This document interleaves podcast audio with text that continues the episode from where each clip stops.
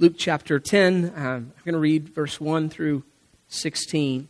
It says, After this, the Lord appointed. Uh, by the way, the this is, is talking about the cost of following him. That just happened. After this, the Lord appointed 72 others, and he sent them two by two ahead of him to every town and place where he was about to go. He told them, The harvest is plentiful, but the workers are few. Ask the Lord of the harvest, therefore, to send out workers into his harvest field. Go, I am sending you out like lambs among wolves. Do not take a purse or a bag or sandals, and do not greet anyone on the road. When you enter a house, first say, Peace to this house. If a man of peace is there, your peace will rest on him. If not, it will return to you. Stay in that house, eating and drinking whatever they give you, for the worker deserves his wages. Do not move around from house to house. It's like don't overindulge. Don't, don't get your wages at every location, just this one. When you enter a town uh, and are welcomed, eat what is set before you. Heal the sick who are there, and tell them the kingdom of God is near you. But when you enter a town and you're not welcomed, go into its streets and say, Even the dust of your town that sticks to our feet, we wipe off against you. Yet be sure of this the kingdom of God is near you. I tell you, It'll be more bearable on that day for Sodom than it is for that town. Woe to you, Chorazin! Woe to you, Bethsaida! For if the miracles that were performed in you had been performed in Tyre or Sidon, they would have repented long ago, uh, sitting in sackcloth and in ashes. But it will be more bearable for Tyre and Sidon at the judgment than for you. And you, Capernaum, will you be lifted up to the skies? No, you will go down to the depths. He who listens to you listens to me. He who rejects you rejects me. But he who rejects me rejects him who sent me. Um, three things I want to share with you this morning uh, in the text that I think are really important. And there's a ton of stuff here, guys. I'll just be honest. We could have just stayed in this passage this month, but we're going to try to work through the Gospel of Luke. So, uh, three things I want to share with you. And here's the first I want you to see this morning that according to this text, there's a massive amount of people that need to hear the message of Jesus. There is a massive amount of people that need to hear the message of Jesus. Now, I, I, want you to see why these 72 are being sent out. Don't miss it. There's a lot of text there, but I want you to see why they're being sent out. It's in verse 9 and then in verse 11. Verse 9, uh, it says, uh, Jesus speaking to them, Heal the sick who are there and tell them, this is the message, right? Okay, this is why they're being sent out. Tell them the kingdom of God has come near you. The kingdom of God has come near you. So if they're receptive, this is what you tell them. And, and then he says, now if they don't listen, look at this in verse 11. Uh, says, if they don't listen, you tell them this. Even the dust of your town we wipe off our feet. Uh, that's a, is a warning to you. But be sure of this. They still have to speak the message. The kingdom of God has come near. So, so, so repeated twice, that means it's important. Jesus tells his disciples, here is the message you are to carry through to, to all the people, right? This is the thing you're supposed to go tell them. The kingdom of God is near. It, it is at, at hand. It, it is upon us, okay? That's the word that, that it means. The, the, kingdom of God is, is near, and this is what we're, we're to carry, uh, the message we're to carry. And then also important is, is who we're to carry it to. In fact, I would tell you this is key to understanding the whole passage, right? We're to carry that message to the masses to the masses. What do you mean by masses, Pastor? Well, I mean verse 2, right? Jesus says this. He says, uh, The harvest is plentiful, but the workers are few. Now, that word plentiful in the Greek is actually two words. It's actually two words. It's not one, it's two words, and it means indeed great. The harvest is indeed great, or, or truly many. Uh, okay, it, it's massive, is what Jesus is saying. That, that's our understanding. Uh, and, and, for us to, to get what this passage is about, we have to understand its, its size is of great importance, the size of this harvest, okay? Because the size of the harvest dictates two things. Ready? Number one, it dictates the fact that we need to pray. We, we need to pray. In fact, in fact, Jesus, you notice, he actually tells them to pray before he tells them to go. He says, I'm going to send you guys out. I'm sending out 72, but the work is much more than what 72 alone are going to be able to accomplish. So the very first thing you need to do is pray for more workers to go out because the harvest is that big. It's that big. You need to start praying, okay? There should be some conviction there for us, right? So, one, start praying. So, two, though, the size of the harvest dictates how we are to respond to those that would reject the message that we carry. The size of the harvest actually dictates how we're supposed to respond to those that reject the message uh, that we carry, which kind of leads to our, our second point. Ready? Because the, massive, the, the, because the harvest is so massive, uh, because are so many people that need to hear the message of Jesus, we cannot focus on the few that reject the message. Okay? Instead, we, we've got to move on to the masses who are ready to receive it. Okay? We, we, we can't focus just on the few that reject it. We, we've got to move on to those that are ready to receive it. And so the 72 are told to go and they are told to share the message of the kingdom. But as they go, Jesus reminds them of the magnitude of their mission, right? And, and that magnitude, he, he, he provides them with some detailed instruction on what to do if, if the people they encounter refuse to listen. He says the harvest is plentiful it is indeed great. It is massive. There are truly many that will receive the message, but listen, there are also many that will not. Many that will not. It's a big field, huge field. Many will receive, but many will not. So, what are the disciples to do when people don't want to listen? Ready? They are to speak the message and move on. They're not free of the responsibility of speaking the message. They still have to speak the message, but then they are to move on. According to Jesus, they're going to move on. I want you to get this. They, they, they are con- to continue with their mission because the mission is, is massive. There are so many people, the harvest is so great that they're going to be forced to move on. And I, let's be honest, this is a hard teaching, isn't it? It's a tough thought, isn't it? Because when I say move on, you immediately have thoughts in your head about people you know that don't know Christ. People that you've been praying for, people that you've been investing your time in. I tell you to move on and you feel like you're just you're leaving them, like, like you're casting them into the very pits of hell. But you know what? That's not accurate. I'm going to tell you this morning that's actually a lie from the devil. So let me, let me tell you what this text is not saying. This text is not saying that no one from any of these cities was ever saved. That's not what the text is saying. Jesus is speaking in generalizations about Capernaum, about some other places that he performed miracles, and the majority of the people didn't care. But some of them did. So, so, so in that sense, I'm going to say to you, this text is not saying that if you move on from that person that you've been so myopically focused on, it's not saying that that person will never receive Christ. Instead, what it's saying is maybe they're just not ready. And what it's saying is there is a mission that is so great that you are going to have to decide how to spend your time because it is a precious resource. It is saying that your time is limited and that the mission is much bigger than just one person. I want to share some statistics with you this morning. Uh, if you want to jot them down, that's fine. You can jot them down on the back of your notes or whatever. Did you know that currently there are approximately 4.7 billion people without Christ? With a B. Billion. In our world today, there are 4.7 billion people that do not know Jesus Christ. Many of those have not heard the name of Jesus Christ. Currently in our world, there are still, like, blows me away, there are still 6,500 unreached people groups in our world. Still. Unreached people group means less than 2% of their population are Christians. Okay? Now, th- this isn't a slide, so I'll just tell you 42% of our world's population lives amongst these 6,500 unreached people groups.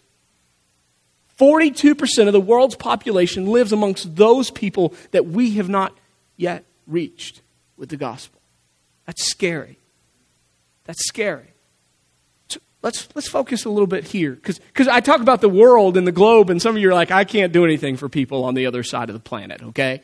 Well, you can. We'll talk about that later. But, but, but he, what, what, about people here in our nation, okay? Well, well, in America, you know, I mean, we're a Christian nation, by golly. I mean, we are founded on Christian principles, right? I mean, it's election time. We're going to remind ourselves of that. Uh, actually, in America, uh, even though 83% of Americans claim to be Christian, the number of unchurched people in America would actually make the eighth most populous nation in the world.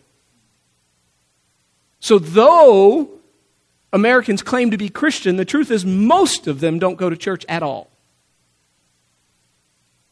What they mean is they went to church at one point in time in their life. They no longer darken the doors of a church. The eighth most populous nation in the world here in our midst. Let's focus a little closer.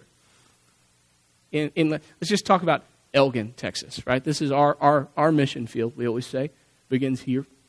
Uh, you can trust this uh, survey about as much as you can trust all the other statistics you read, but I went ahead and called this week all of the major churches in Elgin and asked for average attendance numbers, including uh, the Catholic Church.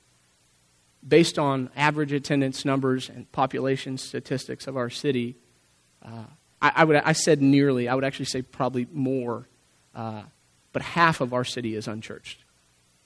Half of our city. Half. Right? And, and, and, so, so here, here's the deal. I, have often asked on Sunday morning, you know, hey, how many people invited somebody to church today? We'll have four or five people that raise their hand. That's great. And, and you need to know that's kind of who I am. I, I, think that needs to be part of our DNA as a church body, that we need to have a spirit of invitation. You guys, as you go out in the community, the, the, you should be so excited about what God is doing in this place that you can't help but just talk and go, hey, do you have a church home? You want to come join us? You want to come worship with us? I mean, that's our prayer for you, is that Sunday is so powerful in your life that you leave here and you just, you can't shut up about it. That's the goal, right? We, we should have a spirit of invitation here. And I say that because, listen, I, I believe wholeheartedly uh, that in Scripture, not everybody can be a Paul. You know what I'm saying? That dude was really killing it. I mean, he was like this great theologian. And we've got a couple of those in our midst. I'm not one of them, but, but there are some people here, great theologians. They're like little Pauls. And, and, and then we've got Peters. That's more my guy. You just jump out of the boat and then, you know, and then start to drown. Um, and, uh, and so we, we got some Peters, but some of you are like, I can't be that courageous, and that's fine. But then there's this dude that's a disciple, and his name is Andrew. And, and, and, my point, my teaching point has always been we can all be Andrew, right? Because Andrew did one thing well. He brought people to Jesus. That's it. And he didn't even know what Jesus could do with them. Like, so, so Jesus actually calls Andrew first, and then the scriptures say Andrew goes and gets his brother Peter, who I'm imagine is pretty messed up, right? I mean, because you know Peter. He's just like, all right, Lord, if you're really the Messiah, good luck with this guy. There's my brother. I don't know what you're going to do with him. There you go. That's called giving somebody over to the Lord right there. Whatever right? Peter, first great preacher of the church. Okay? When, when, when Jesus feeds the 5,000, which again was just a count of men, it didn't include all the women and children in there. Um, it is Andrew that goes and finds the little boy. You know, Jesus is like, well, you feed him. So Andrew's like, okay. And he goes out in the crowd and all he, he finds a little kid with a sack lunch, right? Now, I, I don't know that Andrew had faith. I don't know if he, I mean, it was just his, he always brought people in the presence of Jesus. So he's like, here, Jesus, there's a boy, five loaves and two fish, whatever you want to do.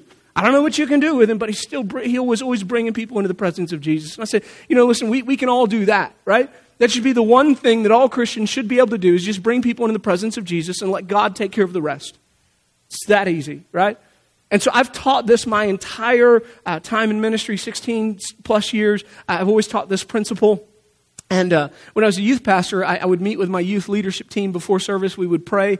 Uh, these, were, these weren't adults, these were high school, uh, middle school kids. And we would always pray. And so, because this was our deal, if you were on my leadership team, we kind of had some agreements. And one of those agreements that every, every week, if you're on leadership, one that was that you were going to invite people to church every single week. And so I would ask them every single week, Did you invite somebody to church? And they would all say yes. And, and we saw the Lord really increase our numbers, uh, really, every place we were. Just saw it kind of kind of jump off the charts. But then we would kind of hit a plateau. And so I'd start asking, okay, so, you know, I had to move the question up because we weren't getting any new people. So I said, okay, well, wait, wait. Did you ask somebody? Yeah, we all invited somebody to church. Okay, how many people did you invite to church? And this one would say one, and this one would say two, and that one would say one, and that one would say two, and that one would say one, and that one. I'm like, what, what's going on? And so uh, that ran for a few months, and still nothing was changing. And so finally I said, okay, okay. So did you invite anybody to church? Yes, I invited somebody to church. How many people did you invite? Okay. And then I would ask them, what's the name of the people you invited? You know what? By the third week, I realized that all of those kids were just inviting the same friend over and over and over and over and over and over and over and over and over and over and over again. And I don't think it was out of a bad place. I think they genuinely had a heart for their friend and they wanted their friend to get saved. But hear me, you know what they missed? Was the fact that there were 400 other kids in their class. Right? Listen to me, I love you.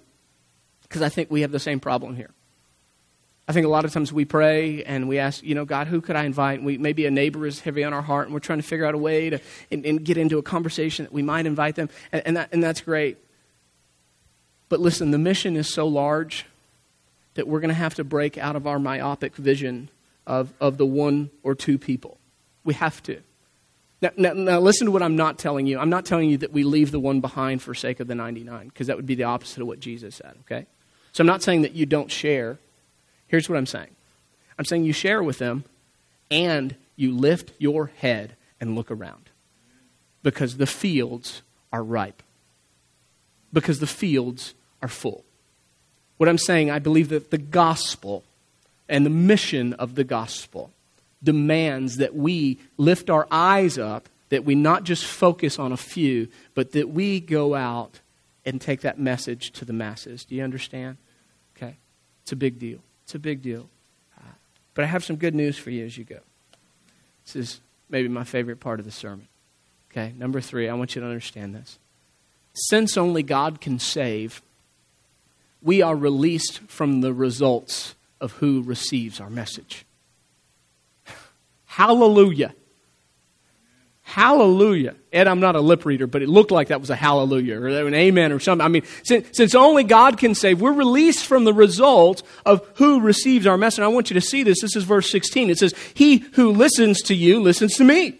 But he who rejects you, uh, it, he who rejects, um, he who rejects you rejects me. But he who rejects me rejects the one who sent me. So hear, hear this. Our responsibility is to carry the message of Jesus the message of the kingdom to the people. That's our responsibility. And that's it. That is, that is your sole responsibility, just to carry the message of the kingdom to the people. Like, like, hey, the kingdom is near. The kingdom of God is coming. Like Jesus is coming back, right? So, so remember, Jesus came and he inaugurated, he, he began this whole kingdom of God. They had been waiting and waiting and waiting. When is the kingdom of God going to come? When is it going to come amongst us? And Jesus is like, I am that kingdom. I'm here now. Okay? We know Jesus died on the cross for the sins of all people who would believe, okay, so that they could be born into this kingdom of God. Because you cannot enter the kingdom of God in the flesh, he says, John chapter 3, Nicodemus, you must be born again. You've got to be born of the Spirit. It's a spiritual kingdom, it's not a physical kingdom. They were looking for a political conqueror, conqueror much like we are today, and it's not a physical kingdom. Not yet. It will be when Jesus comes back. It is a spiritual kingdom, and when Jesus comes back, it will be a spiritual kingdom that reigns over everything physical. Okay? He's going to make everything new. Our thought of heaven, it's not going to be up in the clouds. Jesus is going to restore the earth. It will be perfect. And, and, and we, the children of God, will reign over that place with God. God will be our God. We will be His people. Everything will be set right. That's what's coming. That's what's coming. That's the message. And, and God has prepared a way for us to be a part of that. If you've ever walked through the world and just thought, man, this place is jacked up, right? You're right, it is. Completely. Ever since sin entered the world, the earth, even, even the earth itself, it's just messed up, right? But Jesus, behold, is coming to make all things new. Okay? So that's the message. And get this, that's our only responsibility. It is not our responsibility to make people receive that message. Oh, that is nice, right? That is, that is so refreshing. It's not, another way to say that, it's not my job to save anybody. Wow, did you know that? That's huge, isn't it? It's not my job to save anybody, it's just my job to speak to them. Our job is just to share with them the fact that there is a Savior, that Jesus has come, that the kingdom is here, and it's being brought about to completion, that He's coming back, okay? So the results, the response of people to that message is not our responsibility. That responsibility lies with Jesus and Jesus alone, okay? If they listen to us, they've listened to Him. If they reject us, it's not us they're rejecting, they're rejecting Him. And I don't know about you, but I find that incredibly freeing. So let me, let me put flesh on this for you. Uh, we experienced this the very first time we went to Laredo, Texas to share the gospel. And we were doing door to door evangelism, which makes most Christians extremely uncomfortable because we had never met these people. Uh, the cool thing, we had a big park outreach uh, that we were going to do a drama at, and so we got to go, hey, we're inviting you to this thing. That was our, our intro. But then when we started talking to them, we would ask questions and things. And so um, it was the first time our, our church had been on a mission trip in a really long time. I believe it was like 30 plus years. Okay? And, uh, and so uh, a lot of people, and, and, it was awesome. I remember um, one of the people that uh, came with us, my good friend Caleb, and, uh, and, and they, they've moved now, and they're in Victoria. But Caleb, just awesome guys on fire for the Lord. And, uh, and, and when we started out, uh, we would go to a neighborhood and we'd start to talk and we'd go out in groups and we're in groups of three or four. And uh, I just remember how disappointed people were. Nobody will answer the door for me. Nobody will do this. And people were so, so it was like, it was like this disappointing side, like I'm a failure, I stink at this, uh, was, was, was what I was getting from a bunch of people. And then I remember the very first time that somebody shared Christ with somebody and they received. And they were like overjoyed, yeah! They came back screaming and shouting and dancing. They're like, man, we just saved somebody. I was like, no, I'm not trying to rain on your parade, but no, you didn't. What you did is you shared the message faithfully, and God saved that person. And just as the person that slammed the door in your face is not your responsibility, neither is the person that actually accepts. Do you understand? Because our job is to speak the message. It is God's job. It is God's job to save people. That's freeing. That's freeing. That's freeing. So, what do we do when we, when we start to understand the task of messengers? We start to understand the mission that's really there. And I'll give you a couple of things and I'll be quiet. Number one, I think we pray, right?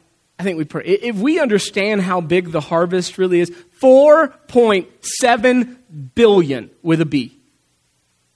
Billion. Those are, it's just the people that don't know Christ. 4.7 billion. Of those 4.7 billion, I believe many, according to this, this text, are going to receive Christ because the harvest is plentiful. Right? It's not meager, it's not minimal, it's, it's very exceedingly great. It's going to be a great harvest. I believe of those 4.7 billion, that many of those people are going to receive Christ. But you know what we need to do before we ever go? We need to pray because let's be honest, there's not enough workers willing to go and share the message, is there? We need to pray. So we start there. Pray for more workers before we ever leave. This needs to be part of, of, of what we do here on a regular basis. It's one of those things I'm, I'm, I'm, trying to commit myself for, on your behalf, but, but if you would join me in that prayer, we need more workers here, First Baptist. We need more workers here in the city of Elgin. 5,000 people in our city unchurched. What are we doing? I'll tell you, we're talking about politics and who's going to win in November. That's what we're doing. Right? We're arguing whether or not we, we support black people or we support police. Remember, you don't have to have a side. You can love all human life. Right?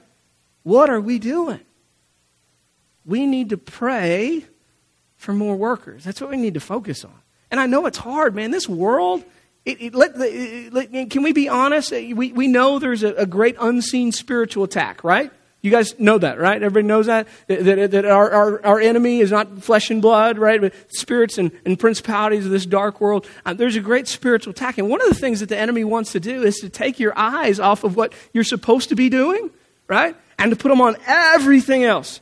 Like, like, like hey, hey, don't worry about the kingdom of God, worry about the nation of America. Don't worry about the kingdom of God. Worry, worry about the Supreme Court.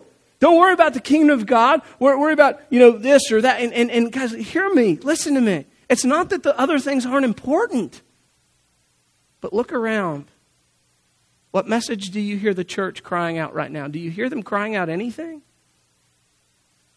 Most Christians I know, instead, are caught up in all the stuff of the world because it, it grabs for their attention. It calls for their, their commitment. I think we're supposed to be committed to one thing, right? One thing. This thing. This thing. This mission. Why? Because we love God. Because we love people and we know that this is what will change their lives. This is what they need. This is what they have to have. This. Okay? So, so pray for more workers. Two, uh, go to the masses. Go to the masses. So this is the most loving way I can put it. I love you. Remember, you're not responsible for that one person you keep asking and asking and asking. Okay? I'm not telling you when you see them not to ask them. I'm, I'm telling you, it's time to move on from just them.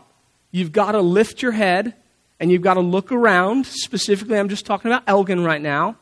5,000 people. I'm pretty sure every day in Elgin you can find somebody that doesn't have a church home. Pretty sure. Lift your head. Lift your head. Look to the fields. They are full. Even here in the Bible Belt, the fields are full. Just lift your heads, okay? We've got to go to the masses. We've got to start getting uncomfortable. And remember, invitation, that's step one. That's the easiest part. Hey, you go to church anywhere? Nope. Well, you should join me at First Baptist. Boom. Like, you're like, but I don't know that person. That's e- that even makes it easier, doesn't it? Be like, you don't ever have to see them again. It's not like they're on your T-ball team. You got to see them every week. You know? Say, hey, what are you doing? You got anything going on on Sunday? Okay? Three.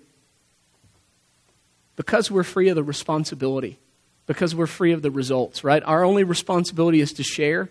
We're not responsible for whether or not they receive. This is, this is huge. So share without fear. Without fear. What do, you, what do we have to be afraid of? Rejection? Come on. You're better than that. You're grown adults, the majority of you in this service. You know what? You've been rejected before. It made you a better person. Right? It's a huge. I remember I, I, had, a, had a job in college while I was trying to finish out. I was taking 20 hours. I was actually at three different campuses because I, I found this woman I wanted to marry, and I was like, Yes, I'm going to marry you. And I had to finish up because I wasn't exactly a great steward of my time early on in college. We don't have to get into all that. But um, so I was trying, we had set a date for a wedding, and I, I had to take uh, 38 hours of college courses in order to make that date happen in two semesters, okay? So that's a lot. Uh, so 20 hours, three different campuses, and I was working an internship. And so my internship, my whole job, it was for a financial planner. And I had to call, uh, he got these leads. They were the most, they were not leads, they were terrible. Uh, anybody that had a retirement account that lived within uh, like 50 miles of us, he got, he got a, their name, and most of them were inactive. And my goal was to try to call them and act like we had a relationship with them and to set up an appointment so he could sit down with them. It was terrible. and I had, I, had, I had monthly goals. I had to set so many meetings and then I would get a bonus, and I was poor, so I worked real hard. Right?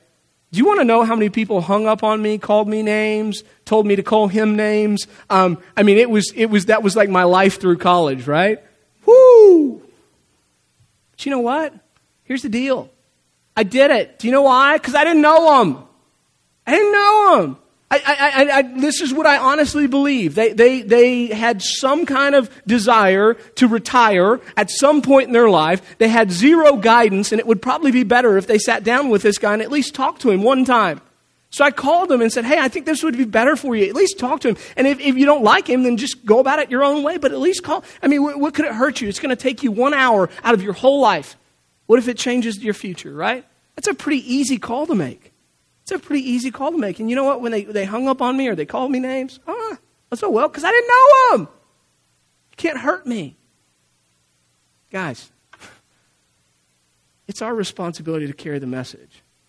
But it's not our responsibility uh, to, to care for the results. Like the results aren't upon us, those are upon Jesus. That gives me great courage to just go and invite, to just go and to share. And I don't have anything to be afraid of, okay?